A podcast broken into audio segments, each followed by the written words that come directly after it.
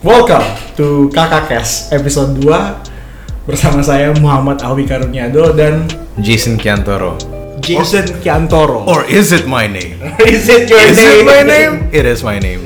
is it? Oke Jack, oke Jack. So ya, yeah, what's your, uh, today uh, hari ini kita bakal ngomongin mengenai profesi uh, jurusan kuliah dulu atau kuliah. Of course, kenapa lu ngambil jurusan itu? Lu nyesel apa enggak? Apa yang lu pelajari? I mean like general stuff. Um, yeah, what's your profession, Jack? Are you starting to call me Jack now? okay. Well, right now uh, gua itu kerja sebagai concept artist di satu animation studio di Jakarta. It's called uh, Viva Fantasia Animation Studio. Oh, you just said the name. You just said the name. Yeah. That the name? FIFA Fanta Fantasia, Yes. concept artist. Yes, as Nice. a concept artist. Gajinya ya di atas berapa tuh? Di atas 7 lah ya. Yeah. Let's let's say that. Di atas 7 juta. Mantap. That's 7 juta. And lu baru fresh grad kan? Eh ya, baru fresh grad. It's um apa ya? Gua ngerasa like pretty lucky sih untuk dapat kerjaan kayak gini, apalagi di Indonesia di mana biasanya gaji buat orang-orang yang pekerja kreatif itu lumayan rendah mendekati UMR. Jadi, you know, very grateful. Iya. Ada teman kan yang yang yang kerja di satu tempat yang gede tapi gajinya cuma 3,8 Oh iya iya. 9, ya kan? Iya, sedih banget sih. Sebagai apa sih dia animator, Um, dia bekerja di situ sebagai ilustrator. ilustrator? Kayaknya sih ya, um, mungkin ada lupa sedikit, cuman pekerjaan dia itu untuk membuat ilustrasi-ilustrasi um, kayak bagian dari, contoh mereka lagi bikin pitch bible kan, atau design bible gitu, mereka yang bikin ilustrasi-ilustrasinya. Jadi ilustrator tuh yang bikin ilustrasi. Kalau lu Ilustrator yang bikin ilustrasi, what the hell man? Kalau kalau lu sebagai konsep artis lu bikin apa sih? Oke, um, so basically biasanya konsep artis tuh kerjanya sebagai desain. Cuman beda dengan desainer yang biasa kita tahu kan, graphic design gitu. Kalau graphic design kan kita disuruh merancang sebuah logo atau whatever gitu, uh, poster kan. Intinya tuh they're solving problems gitu. Dulu contoh sebuah company gym gitu. Lu sebagai gym dan lu bikin pro- lu perlu bikin promotional materials gitu. Nah, gimana cara lu attract orang yang pengen pergi ke gym gitu loh. Kan um, kayak yang lu sering bilang ke gua, kita hidup cuma 24 jam setiap hari dan dalam 24 jam itu 8 jamnya kira-kira bisa dipakai buat tidur. Sisanya itu ya everyone is trying to grab everyone's attention kan. Yes, yes, yes. Jadi the problem that most graphic designers are trying to solve in that situation itu tuh gimana cara kita bikin some marketing promotional materials yang bisa apa menarik perhatian orang secara visual gitu loh. Untuk kayak hey this is our company this is our gym. And mungkin kalau misalnya lu mau ada detail lain kayak oh harganya di sini sini sini. As a designer lu mungkin harus pikir kayak di mana untuk taruh harganya gini pakai teks apa biar langsung kelihatan jelas. Jadi orang yang sekali lihat langsung tahu oh gila murah banget gitu So as a concept artist itu mostly the same. Kayak kita sebagai designer kita take problems and then we try to solve it secara visuals. Bedanya itu we're doing it for mostly kayak film or animation or games gitu. So creative projects yang biasanya butuh sebuah dunia gitu kan, dunia karakter cerita. Um, let's say lu mau bikin satu film animasi kan. Uh, terus di film animasi ini lu mendapatkan lu lu ada berapa karakter lah yang udah ditulis sama penulisnya gitu. Lu ada karakter A, B dan C, terus um, dalam satu film ini lu ada berbagai tempat kan, tempat lokasi D, lokasi E, lokasi F. Nah, itu segala tuh konsep artisnya yang harus bikin. Ada satu alasan kenapa konsep artis itu lumayan penting di industri mereka, di industri animasi dan games ini yang tidak ada di industri lain gitu. Kalau misalnya contoh lu mau bikin film doang, kadang-kadang kan nggak perlu konsep artis kan. It will be good to have one. Soalnya um, lu bisa lower the costs of kayak trying things out randomly. Contoh beli-beli prop terus-terusan dan pada akhirnya nyata it didn't work out Nggak kepake jadinya. nggak kepake ya kan di tahap pre-production dalam animation atau games jadi itu lu kan bikin everything from scratch gitu. You can't just take clothes and be like lu lempar ke komputer terus like oh there it is there's the clothes for our main character gitu. You have to actually think about what clothes it's gonna have gitu. Hmm, let's say oh the main character has red clothes. Well what kind of red clothes is it gonna be? You can't just take things from real life because you have to make it from scratch kan? In 3D apalagi you have to make the model of the character you have to animated nanti, so you have to think about how the character will move afterwards. Kayak these are all the things and problems yang you can solve as a concept artist, basically. You get to draw and design and make the world where the characters live and the environments and the story happens. Jadi lo yang merancang di mana sebuah informasi ditempelin supaya orang ngeliat langsung mengerti. Lo yang merancang uh, gimana dunia itu bakal berbentuk. Dunia itu berbentuknya, uh, iya kita yang ngerancang gimana dunia berbentuknya, tapi not necessarily di mana informasi bakal berada dalam suatu adegan. Itu kita harus banyak cekcokan dengan direktornya. Yes, yeah, right, right. Direktornya kan yang ngarahin perhatian audiens di sat- suatu bagian film kan. Jadi dia yang ujung-ujungnya bakal decide, "Oh, oke di bagian kota sini kita bakal taruhnya di sini informasinya gitu. So, lo, udah berapa lama lo ngelakuin ini sebagai konsep artist? Well, as a concept artist, I've only worked for like three months. Baru tiga bulan, baru tiga. Baru tiga bulan. Lo lulus tahun berapa? Baru tahun lalu sih. Nah, Baru tahun lalu sekitar Desember actually, the first of December. But itu sebenarnya gua sendiri kind of felt stupid that I was looking forward forward cuman abis Desember because as you may know kebanyakan tuh orang lulus itu kan tinggal sisa wisuda doang kan but the act of apa lulus udah bebas dari kuliahnya itself tuh biasa udah kelar dari setengah tahun sebelumnya. Soalnya lu udah kelar magang udah kelar tugas akhir segala. Tapi guanya sendiri wasn't actively looking for job abis kelar magang dan tugas akhir. While all of my a lot of my friends tuh udah pada mulai kerja semua. So I'm late and everyone's already had a head start duluan. Hmm, nice. Late, but tetap gaji 7 juta ke atas. yeah so I feel like there's a compensation there somewhere which I hope bisa dipakai but you know rent dari kosan and whatever right Oke, nice. Uh, dulu lu kuliah di mana by the way, Jason? ah um, gue kuliah di UMN Universitas Multimedia Nusantara Angkatan? angkatan 2014. Lulusnya 2018. lulusnya 2018. So Berarti nggak ngaret lah ya. enggak enggak. It's a your typical four year student. We could have graduated in tiga setengah tahun, just like kebanyakan dari orang yang ngambil sarjana satu. Tapi uh, waktu itu kurikulum kita sempat mengada ada perubahan di tengah-tengah kuliah yang ngemaksa kita semua yang dari jurusan ini untuk mentok harus empat tahun baru bisa lulus. Jadi setengah tahunnya lagi tuh diisi dengan apa tuh? setengah tahunnya lagi diisi dengan well either lu nunggu beneran sampai wisuda kalau udah kelar tiga Oke, setengah iya, tahun iya. tapi lu soalnya dapat satu apa ya tugas ekstra. Lu dikasih kayak tugas ekstra yang untungnya uh, dari kebijakan fakultas kampus mereka ngerti kita semua banyak yang udah kerja jadi mereka bikinin tugasnya dengan sistem online. Kita kerjain di rumah sendiri mostly about finances sebagai Finansial. finansial. Um, kayak lu harus mikirin tentang oh kalau lu dapat investasi duit dari berapa lu harus distribusinya gimana. You know crap yang us as creative people seharusnya belajar but we don't necessarily love it at all. I hate it actually. Benci banget. Oke, oke. Lu jurusan apa by the way? Di UMN? hmm, gua jurusan animasi not FTV Oke, apa tuh bedanya animasi dan FTV? Nah beda, kalau di UMN, animasi itu jurusan yang berada di dalam FTV. What is FTV by the way? FTV itu apparently singkatan buat film dan televisi. Kadang-kadang juga diputer-puter sebagai televisi dan film TVF. Tapi akhir-akhir ini kampus manggilnya dengan jurusan film doang. Film doang. Ya, it's pretty unfair menurut gua kan. Because orang kalau misalnya denger film tuh yang langsung pikiran live action film. Yes, ya ya. Right. Kayak The Raid, ya kan? Ya, The Raid and everything John Wick gitu-gitu. John Wick, Avengers, they do contain animation, animation, animation. Did. Animation. But at the end of the day, mereka tuh mostly centered on real life people acting in real life cameras, right?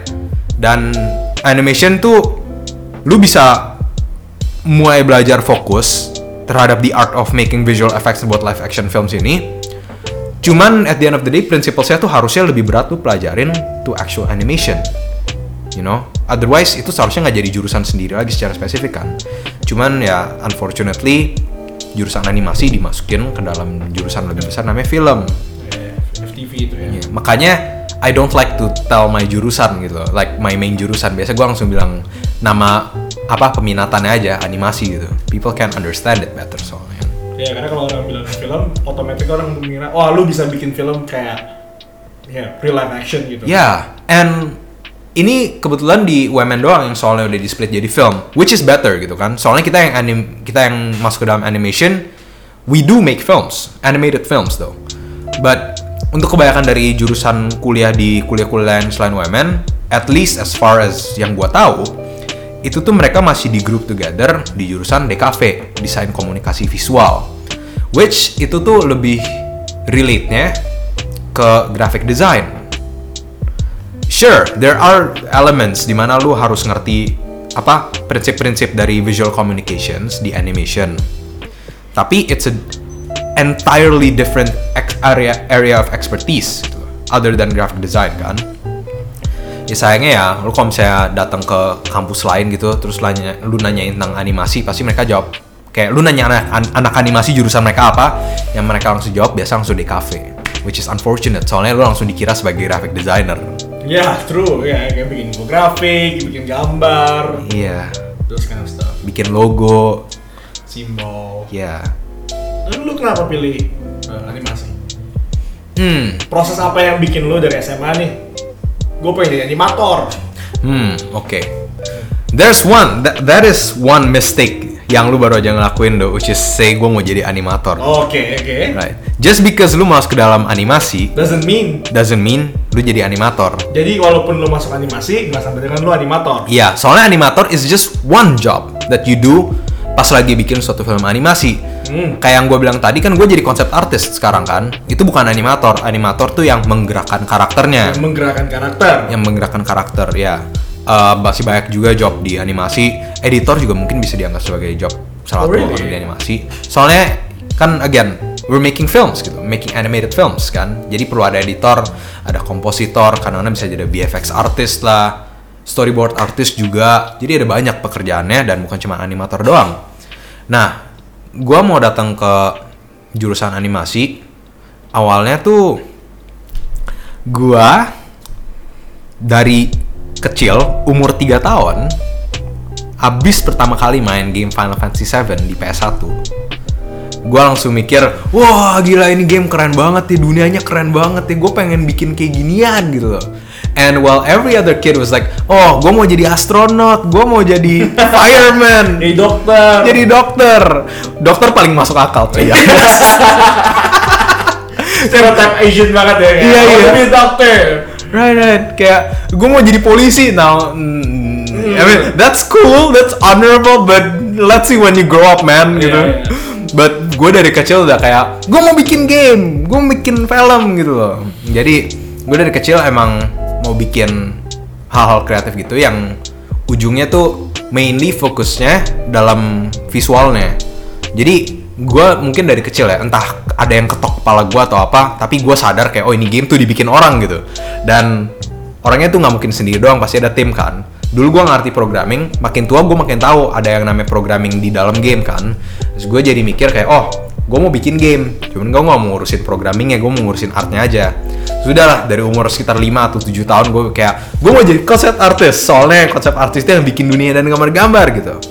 Jadi ya di Indonesia kita nggak ada jurusan spesifik untuk bikin konsep art kan atau untuk gambar sama sekali. Em, kalau lu mau gambar-gambar segala biasa orang taunya seni murni atau DKV graphic design.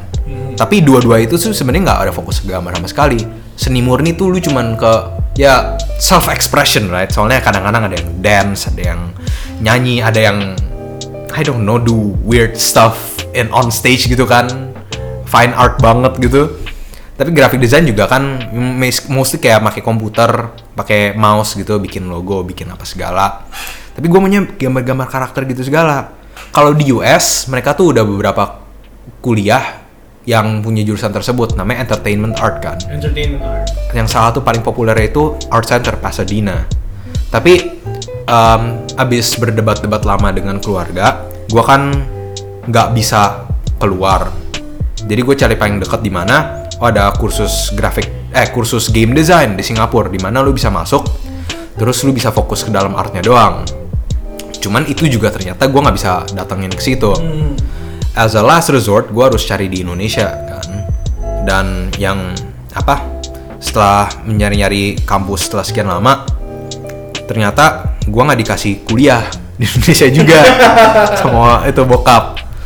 Uh, tapi lucky, very lucky for me itu tuh gue punya teman baik dari gereja kan? He's like my church mentor gitu. Yang kebetulan pada saat itu dia sering kunjung bolak balik ke UMN soalnya dia ada kerja sama sama apa yang Skystar Ventures itu this business incubator di lantai paling 2014 atas sudah ada UMN ya? udah ada that was like the, the first year that it opened I think I may Oh, be wrong iya, iya, iya. Terus kan it's owned by Geraldine kan, salah satu dari anaknya Jacob Utama, or is it PK Oyong? One of those pokoknya. And so my friend ini dia ada hubungan bisnis sama dia. Terus I think he remembered me and my struggle waktu itu. So dia balik-balik ke apa gereja waktu itu. Kita ngobrol bentar, terus dia langsung kasih gue formulir pendaftaran women yang padahal seharusnya lu ambil di situ dan lu harus bayar gitu. Jadi I was very grateful. Terus gue abis nge-evaluate dibandingin kan UPH, UMN atau BINUS dan yang lainnya. Menurut gue kayaknya UMN tuh kursus DKV-nya, jurusan DKV-nya paling lumayan di antara tiga-tiganya. Jadi ya udah target gue ya UMN doang. Terus ada jurusan apa yang paling dekat ke konsep art kan? Animasi. Ya udah gue masukin animasi aja. That's how I chose to take animation. So, uh, emang dari awal tuh udah kepikiran like dari kecil impian lo emang udah konsisten itu aja. Yes, Like, you wanna make games, you wanna make films. Yes, gue dari kecil mau bikin proyek-proyek begituan. Um, dulu sih yang gue pikirin ya cuman bagian konsep artnya doang. Tapi eventually makin ke sini gue makin sadar uh, maybe I'm not suited for this thing gitu loh. Like kalau misalnya kerjanya cuman gambar doang gitu. Um, over the course of berapa beberapa tahun, empat tahun gue kuliah, gue makin terlibat di dalam proyek-proyek beda kan. Uh, termasuk berapa yang berhubungan sama graphic design, berapa berhubungan sama filmmaking, dan juga bikin sebuah tim lalu membuat film animasi bareng-barengan. Nah di tengah-tengah itu gue makin sadar kayak gue kayaknya lebih cocok dan lebih seneng sebagai apa ya director doang, an art director or a director gitu. Jadi basically orang yang punya vision dan coba nge-translate vision, tapi ada orang lain yang lebih pintar dari gue yang ngelakuin the work gitu loh. Right, right. Like they trust me and I trust them, trust each other, and let's make a good film together. That kind of thing kan. Makin sini juga gue makin sadar ya the best people at the top level yang ngerjain konsep art atau ilustrasi gitu, mereka tuh pasti jenis orang yang bener-bener like, "Mm, I'm gonna draw forever, I'm gonna draw for life gitu kan. I'm gonna do this, I love it. Kayak look at that muscle over there, look at how the muscle curves on that person gitu. I want, I, I wanna study that, I wanna understand that gitu. And me honestly, I don't have a passion for that. Kayak I, I don't look at the person like, oh look at that, look at those muscles, look at those shadows forming under the armpits or whatever. Kayak nah, like what I love is the project itself. The project itself. Yeah, I wanna do the projects. Uh, when you tell your father you wanna you wanna do this, when you tell your mother orang tua lu lu mau ngomongin ini, di di berantem nggak itu? Tadi kan lu bilang ada cekcok dikit berantem. Ah. Karena kan biasanya kalau kalau ngomongin beginian kan, ini kan dunia karir yang sorry to say bagi orang yang cukup tua ini bukan kerja kan? Yes, Ya kan? Understandable. kerjaan kan? Iya, iya. Which is natural sih, soalnya like this is a I don't know what you call it, first world career. Kan Yeah, it's, yeah, it's yeah. the entertainment industry kan. Lu Yeah, bukan yeah. yang benar kayak kerja buruh gitu. Nor are you doing stuff yang Bukan kayak it's not white collar itu ini bukan pekerjaan kayak lu salesman atau Yes, consultant yes. atau atau atau manajemen trainee tapi ini beneran kreatif. Ya, jadi because emang gua gua ngerti awareness di Indonesia tentang the entertainment industry masih dikit and how seemingly unimportant it may be. Gua ngerti how berapa Asian parents tuh bisa mikir kayak oh ini tuh nggak penting gitu kan, lu mending nggak usah ngambil jurusan gini. Iya karena masa depannya nggak jelas gitu. Iya. Udah duit dari mana dari gambar doang gitu. Iya. In Um, their eyes though, in their eyes. Iya, but in my in my experience ya waktu itu, uh, my mom dia ti dia dia dia, dia support, dia support Your- your aja. mom support? My mom supports. Love your mom then. yeah, of course. Um, my father, he had some entirely different thing in mind where eventually kayak ya gua nggak dikasih kuliah jurusan apa pun gitu kan. Yang penting nggak usah kuliah aja altogether or whatever. so yeah, that happened. Tapi you know, I made it through. Uh, got some help dari extended family gitu kan. They try, they decided to support my decision on. How did you convince your father that, Dad, I'm gonna do this? You have, you, either you give it or you don't. I did not. You did not. I did not. You just went through it. Yeah, Lo I just- ambil aja gitu lo, ambil I just went. kuliah aja gitu. Yeah, I just went through it. Jadi lesson dari podcast kali ini adalah dun, jangan minta izin, tapi mintalah maaf. No. Kayak you lakuin aja dulu, ntar minta maaf nanti gitu loh. Well, it's not it at all, man. I mean, it depends on how you're, uh, okay, how close you are with your family. I Of course, think, of course, uh, yeah, yeah, of course. You kan, you kan support, lu didukung sama extended family kan, Aha. keluarga extended, extended. Berarti lu lumayan dekat dong I mean, the the feud, the issue ke bawah sampai keluar berarti kan. Iya, memang not necessarily dekat juga gitu loh. Um, but we just don't know who else to turn to, and they were there, and they were kind enough to help. They want to help, so yeah, that's just it. And then you went and you become a concept artist. Yeah.